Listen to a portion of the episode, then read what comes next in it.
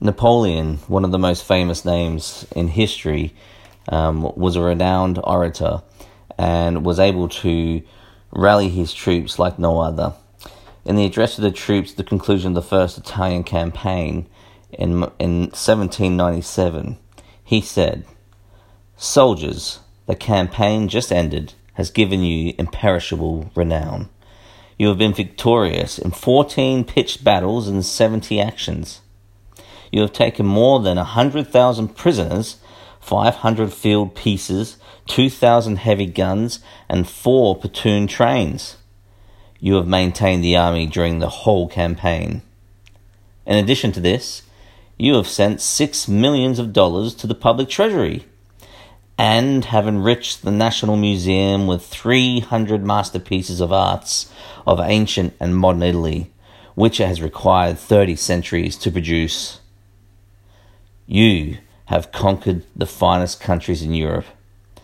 The French flag, flag waves for the first time upon the Adriatic opposite to Macedon, the native country of Alexander.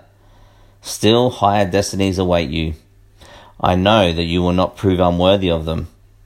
Of all the foes that conspired to stifle the Republic in its birth, the Austrian Emperor alone remains before you. To obtain peace, we must seek it in the heart of his hereditary state. You will there find a brave people, whose religion and customs you will respect, and whose prosperity you will hold sacred.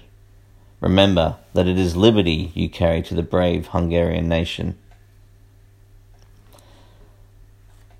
that's Napoleon just at his finest, really. Um, really rallying the troops, getting them ready for the next stage, and uh, powerfully getting his point across.